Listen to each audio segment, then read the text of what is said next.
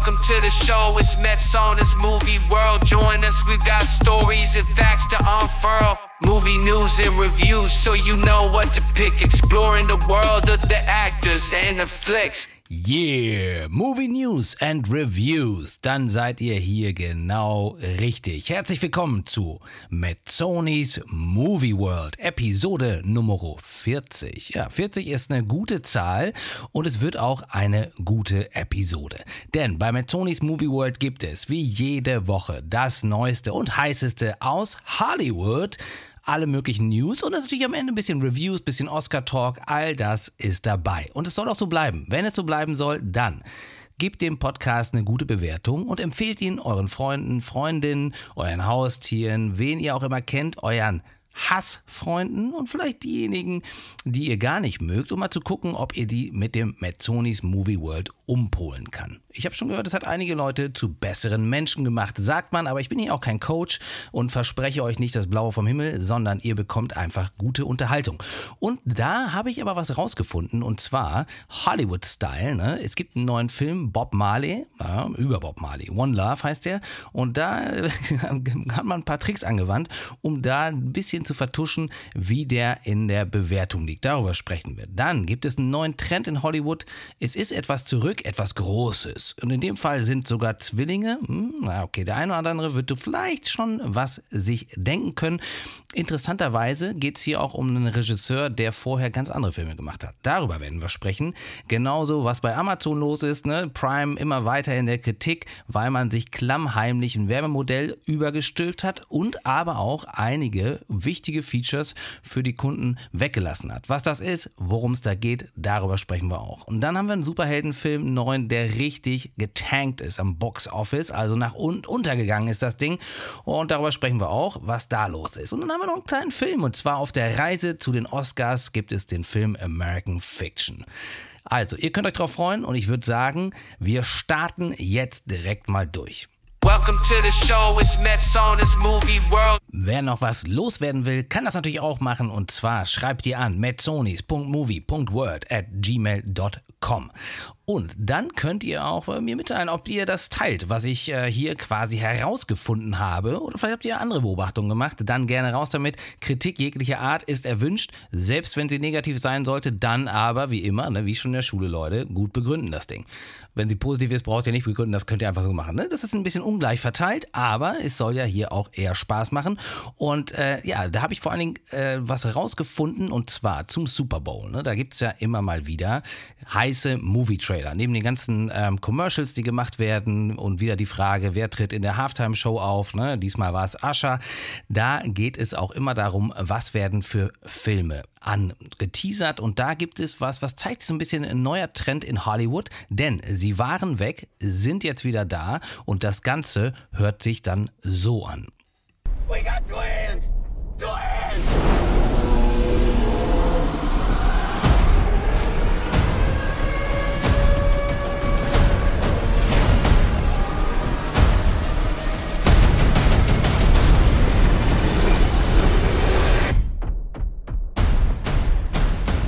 Is that it? Nope. Ah! Wir haben Zwillinge! Tja, das könnte natürlich eine neue Folge von Emergency Room mit ähm, Schwerpunkt auf Geburtenhilfe sein äh, und die Zwillinge werden geboren. Man freut sich, aber man hört schon an den Soundeffekten, ganz so positiv wird das hier nicht aufgenommen. Also scheint es sich dann doch eher um Godzilla-ähnliche Zwillinge zu handeln. Nein, auch das nicht. Es hört sich wirklich so ein bisschen nach äh, Godzilla und Monster Movie an. Monster Movie stimmt ein bisschen, aber die Monster, der, ja, ist aus der Natur entstanden. Ne? Das Monster ist die Natur. Es handelt sich um Twisters, also um Wirbelstürme. Und da muss man sagen, das ist der neue Film, der nach Twister von 1996 ist das tatsächlich das Sequel. Und äh, das Besondere daran ist, ne, er heißt jetzt nicht nur Twister, sondern Twisters. Also am Ende gibt es nochmal ein S dran. Mehrzahl. Ne? Man sieht nicht nur einen, das ist auch irgendwie richtig, richtig schön nice für ein Sequel. So, jetzt, wir haben einen Wirbelsturm, jetzt haben wir mehrere. Naja, gut, warum nicht? Aber das Besondere an dem Fall ist, die Leute feiern es auch ab. Irgendwie wirkt das Ganze so, als könnte das richtig Bock machen. Und es gab ja diese ganze Reihe von Dante's Peak und wie sie alle heißen, irgendwelche Katastrophenfilme, ja auch mehrere ähm, äh, Tornado-Filme, also nicht nur Twisters, sondern noch weitere. All das habt ihr, ähm, ja, war so eine Hollywood-Strömung, die dann komplett versiegt ist. Ne? Der Wirbelsturm ist den Puste ausgegangen und jetzt ist es wieder da. Das Besondere in dem Fall, es ist der Regisseur Lee Isaac Chung und der hat unter anderem den Film, den wunderbaren und sehr ruhigen, sehr melancholischen, ein Drama über eine koreanische Einwandererfamilie, die sich durchschlagen muss und in einem Wohnwagen wohnt. Ähm, das ist der Film Minari, also das komplette Gegenteil zu einem Twisters-Film umso spannender ist es, was ein solcher Regisseur damit macht. Und das gab es ja schon häufiger, dass die ähm, Action-Regisseure klein angefangen haben mit kleineren Filmen. Aber es ist schon was ganz Besonderes, weil tatsächlich man kann sich eigentlich den Unterschied kaum größer vorstellen zwischen einem Film wie Minari, den ihr unbedingt sehen solltet, falls ihr ihn noch nicht gesehen habt, und jetzt dem möglichen Twister, den man noch nicht gesehen hat. Aber der Trailer verrät schon, das ist ein ganz anderes Ding. Also sehr, sehr spannend, wenn jemand mit, äh, der mit, sagen wir mal, sehr, sehr viel Auge und Feingefühl seine Filme macht, dann an so ein brachiales Hollywood-Action-Ding rangeht. Also könnt ihr euch darauf freuen, das Ding kommt im Sommer.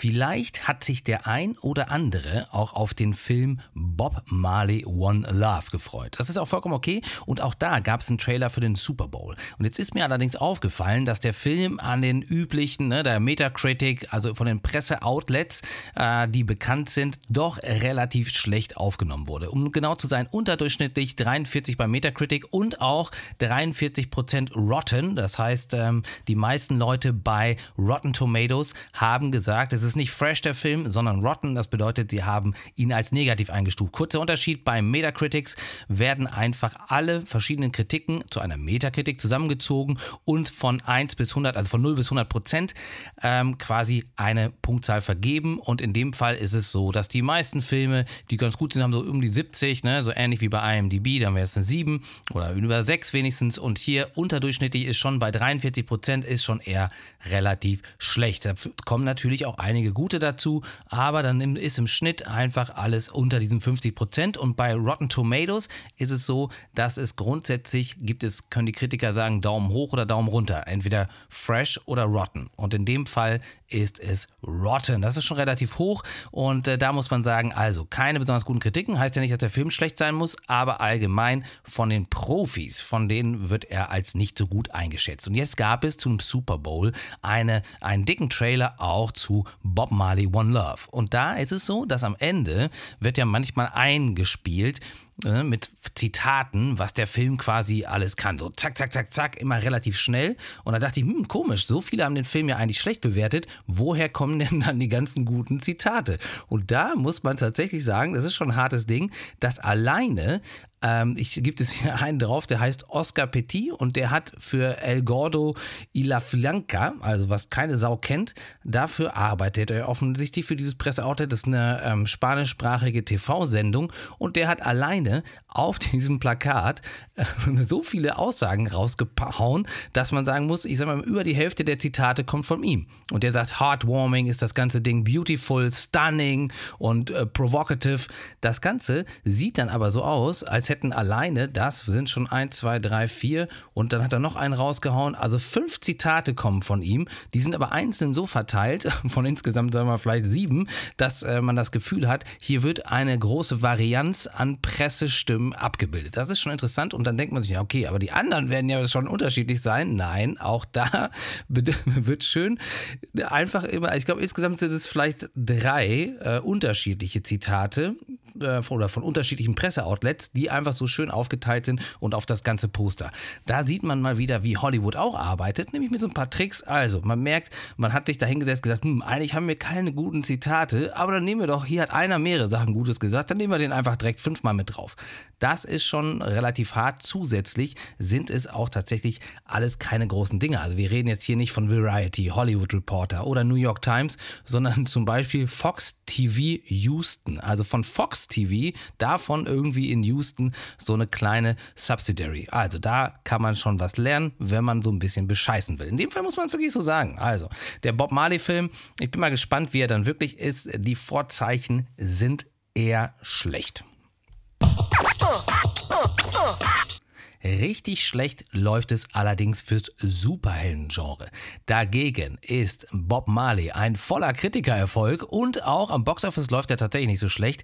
An beider Stelle, da sieht es richtig, richtig finster aus für den neuen Superheldinnen-Aufschlag von Sony Pictures Madame Web. Und zwar mit Dakota Johnson, ein wirklich, äh, ja, als Blockbuster angekündigtes Ding. Leider ist es so, dass der Film noch viel, viel schlechter äh, bei den Kritikern abschneidet, nämlich bei Metacritic eine 27 und bei Rotten Tomatoes eine 13. 13, das ist wirklich richtig hart. Also komplett durchgefallen, aber nicht nur bei den Kritikern, sondern auch bei den Leuten, die ins Kino gehen. Die haben auch gesagt, wir haben gar keinen Bock reinzugehen. Da gehen wir doch lieber in Bob Marley und machen One Love. Und warum nicht? Am Ende muss man sagen, es zeigt ein wenig, wo das Superhelden-Genre angekommen ist. Da wird es immer mal wieder ein paar Peaks geben, aber insgesamt zeigt der Trend deutlich nach unten und darauf, worauf man sich in Hollywood verlassen konnte, nämlich auf die sogenannten Tentpole-Movies, also die Zeltstangen, die das die das Gebilde, die das Dach bilden für auch andere, für experimentelle, für Flops und so weiter, die brauchen die Studios und das scheint aktuell keine Superheldenfilme mehr zu sein. Und wer weiß, vielleicht kommen jetzt die Katastrophenfilme wieder. Vielleicht ist sowas wie Twisters dann genau das, was die Leute sehen wollen, das, was sie brauchen und äh, sagen sich, gut, Superhelden war mal, irgendwie ist diese Fatigue, diese Hero-Fatigue, die Müdigkeit ist vielleicht auch einfach da. Was ist heute so passiert? Meine was ist sonst noch so passiert? Eine ganze Menge, aber wir beschränken uns hier auf eine kleine Nachricht, die Amazon Prime Video betrifft. Die Leute sind sauer. Da haben die keinen Bock mehr drauf. Hast du Prime und auf einmal musst du 2,99 Euro und in den USA Dollar mehr bezahlen. Das ist schon ein bisschen ungerecht für uns Europäer, wenn man es direkt umrechnen würde. Aber ihr wisst ja, ne, Kaufkraft und so weiter, Big Mac Index. Insofern ist es so mittlerweile, wird einfach umgerechnet. 2,99 an beiden Stellen. Das heißt aber auch, wer keine Werbung sehen will, muss eben diese 2,99 zahlen. Alle anderen, die vorher keine Werbung hatten, bekommen jetzt welche. Und es hat ja schon längst angefangen. Und jetzt die Verbraucherzentrale beschwert sich. Amazon sagt, nein, wir haben da nichts verschleiert. Es gibt aber auch ein paar andere Dinge, die wegfallen. Und da regen sich immer mehr drüber auf. Zum Beispiel ist es so, dass auch die Watch Party, das Watch Party Feature, wo man mit mehreren Leuten an unterschiedlichen Orten zusammen einen Film oder eine Serie gucken kann. Und wenn man anhält, dann hält es bei allen an. Also eigentlich eine ganz coole Idee und mittlerweile auch bei Disney und bei allen eigentlich verfügbar. Ähm, nicht immer auf allen Devices, ne? so auf dem Apple TV dauert es dann manchmal ein bisschen länger, aber grundsätzlich ein nices Feature. Das wurde jetzt auch gestrichen Andersrum kann man sagen, wenn man 2,99 zahlt, bekommt man es halt wieder. Äh, das liegt aber daran, dass man natürlich den einen oder anderen auch in diese 2,99, ähm, ja, dass man schön das Geld auch noch mitnehmen möchte. Dabei sind aber auch andere Sachen weggefallen. Zum Beispiel Dolby Atmos, ne, für diejenigen, die dann besonderen 3D-Super-Sound brauchen. 3D-Sound ist raus, Dolby Atmos ist raus. Also es bildet sich ein bisschen Gegenwind. Ob das Amazon Prime Video an irgendeiner Stelle kratzen wird, ist natürlich eine ganz andere Frage.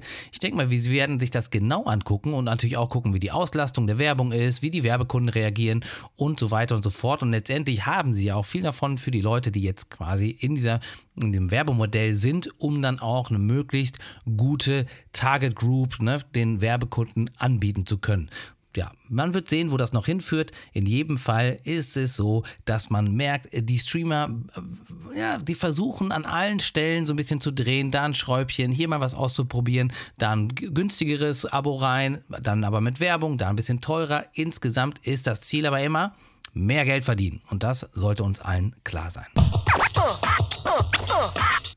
Es geht um viel Geld, um beste Unterhaltung und das Ganze muss man natürlich auch immer wieder zeigen und sich am besten Preise verleihen. Und einer der größten, der größte Preis, muss man sagen, der Filmbranche, das sind die Oscars. Und die Oscars finden diesmal am 11. März statt, natürlich in Los Angeles, wo auch sonst in Hollywood, da gehört es hin. Und da haben wir gesagt, Road to Oscars, immer mal wieder ein Film, der da nominiert ist. In dem Fall ist es ein äh, kleinerer Film. Es sind zehn Filme als bester Film nominiert, nicht alle als beste Regie. Das ist so ein bisschen, finden viele komisch, ne? warum? Irgendwer muss den Film ja gemacht haben. Das ist aber eine andere Diskussion. In dem Fall, bis zu zehn Filme kann man nominieren und es sind in dem Fall zehn und einer dieser zehn Filme ist der eher kleine und bisher hier auch noch nicht im Kino erschienene Film American Fiction. How did you come to write this book? What really struck me was that too few books were about my people. Where are our stories? Where's our representation? Would you give us the pleasure of reading an excerpt? Yo, Sharonda, girl, you be pregnant again? If I is, Ray Ray is gonna be a real father this time around. Thank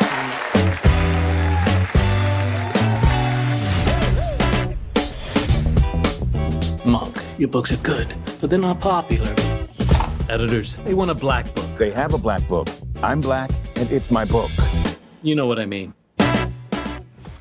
Er weiß, was gemeint ist. Es geht um Monk, das ist der Spitzname für den Autor, den Schriftsteller, den schwarzen Autor, muss man das ganz wichtig bei dem Film, weil darum geht es ja, er soll ein schwarzes Buch schreiben. Er ist ein äh, intelligenter Upper-Class-Writer äh, und Professor in Los Angeles und schreibt aber über ganz andere Dinge und eigentlich sagt ihm sein Verleger, Mensch, du musst mal was richtig, du musst was schreiben, was irgendwie sich schwarz anhört und genau darum geht es hier, ähm, dass er ist ständig frustriert und eigentlich will er überhaupt gar nicht in diese Kategorie rein, wird aber da trotzdem reingeschoben und äh, dann irgendwann überlegt er sich dann einfach nur als Joke was zu schreiben, was so bescheuert ist aus seiner Sicht, dass es eigentlich keiner mögen kann. So, und genau das, was man sich vorstellen kann, passiert dann natürlich. Das wird der absolute Hammer. Dann sitzt er noch in der Buchjury und muss sich mit seinen anderen Kollegen darüber auseinandersetzen. Das Ganze ist mit viel Selbstironie sehr, sehr witzig gemacht und auch mit Drama-Aspekten. Es geht auch um Tod, es geht um, um Dinge, die man im Leben nicht erreicht hat, um, ähm, ja, um plötzliche Veränderungen.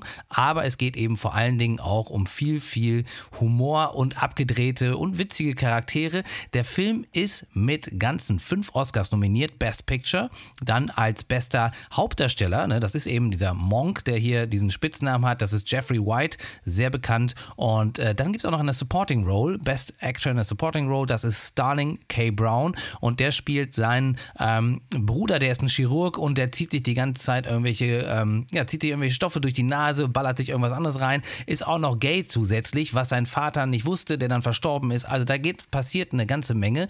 Dann auch noch Best Adapted Screenplay und Best Original Score. Also, da ist eine Menge drin in dem Film und äh, man muss sagen, ich glaube eher nicht, dass er bei den Oscars eine große Rolle spielen wird, aber er ist genau einer dieser Filme, die man sich vielleicht sonst gar nicht angucken würde und äh, dadurch aber ein absoluter Geheimtipp. uh, uh, uh.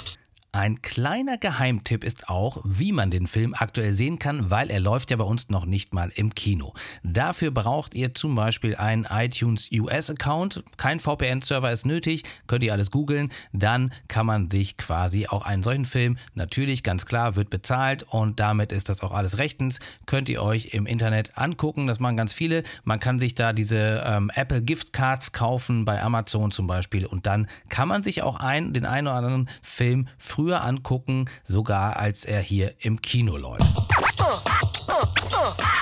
Vielleicht auch noch ein Geheimtipp an der einen oder anderen Stelle mit Sonys Movie World. Das solltet ihr ändern, also sagt den Leuten da draußen Bescheid, hört euch diesen Podcast an, dann wird es den auch weitergeben. Es macht nämlich eine Menge Spaß. Kein Geheimtipp ist, wo man den Podcast hören kann, denn das geht eigentlich überall. Bei Apple, bei Spotify, bei Deezer, bei RTL, Plus natürlich auch. Also überall, wo ihr Podcasts anhören könnt, bei sämtlichen Plattformen, die das anbieten, könnt ihr mit Sonys Movie World hören und zwar kostenlos. Das ist ja auch eine wunderbare Sache, ne? Nicht so wie bei Amazon 2,99 obendrauf, könnt ihr euch komplett kostenlos geben und äh, ja, damit auch weiterhin eine Menge Spaß. Wie gesagt, schreibt an metzonis.movie.world at gmail.com, wenn euch was auf dem Herzen liegt und ihr was loswerden wollt.